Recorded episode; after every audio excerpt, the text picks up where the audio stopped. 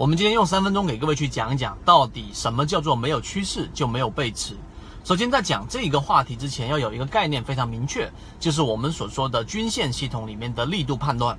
均线系统里面的力度判断，我们在《择期缠论》里面的完整课程视频里面有讲过。简单的说，就是当一只个股的五日线跟十日线均线，实线往下走，短期均线往上。在稍微走平的情况之下都没有接近，又继续按着原趋势往下走，这一种叫做飞稳。这一种飞稳的话呢，本身力度就非常非常的弱，因为连长期均线都无法突破，它肯定力度很弱。第二种接近于长期均线，然后呢没有刺穿，继续往着原趋势往下走，这一种呢叫做纯稳。这一种纯稳呢，很接近，力度比第一种要更强，但依旧是属于弱的这一种力度。第三种就是我们所说的失稳，失稳就是连续性的缠绕。那么连续性的缠绕，多空在进行最强烈的对抗，这一种往往发生在转折点啊，这个是第一个我们要去说的话题，你明白？第二个，你要去学会判断平均力度。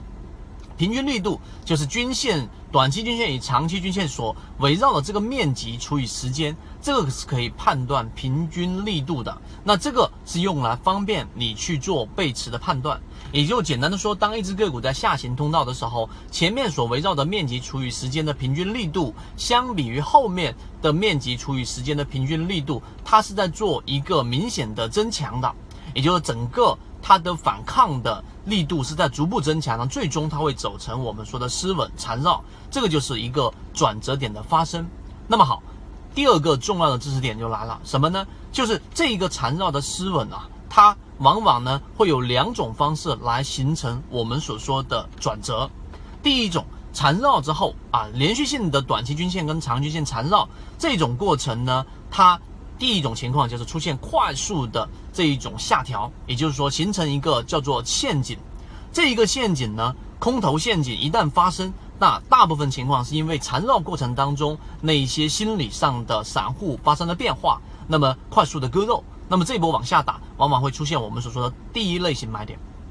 第二种缠绕就是短期均线跟长均连续性的缠绕的过程当中，它呢，呃。完完全是属于在一个中枢盘整的过程当中，这种就叫做以时间换空间。第二种方式我们先暂时不说，我们说第一种，第一种就是我们说第一类买点的判断，就要沿用到前面我们所说的第二个话题里面的叫做平均力度。那么这个均线的平均力度，如果它形成的面积除以时间。它的面积越来越小了，时间花的越来越短了，那么说明什么？说明这个时候多头的能量在快速的增长，然后才产生了这个缠绕。在快速下跌过程当中，一旦形成 MACD 的一个背驰，你用次级别来进行判断，那么实际上第一类买点就自然而然的生成了，所以就得出刚才我们所说的那一个结论：没有趋势就不会有背驰。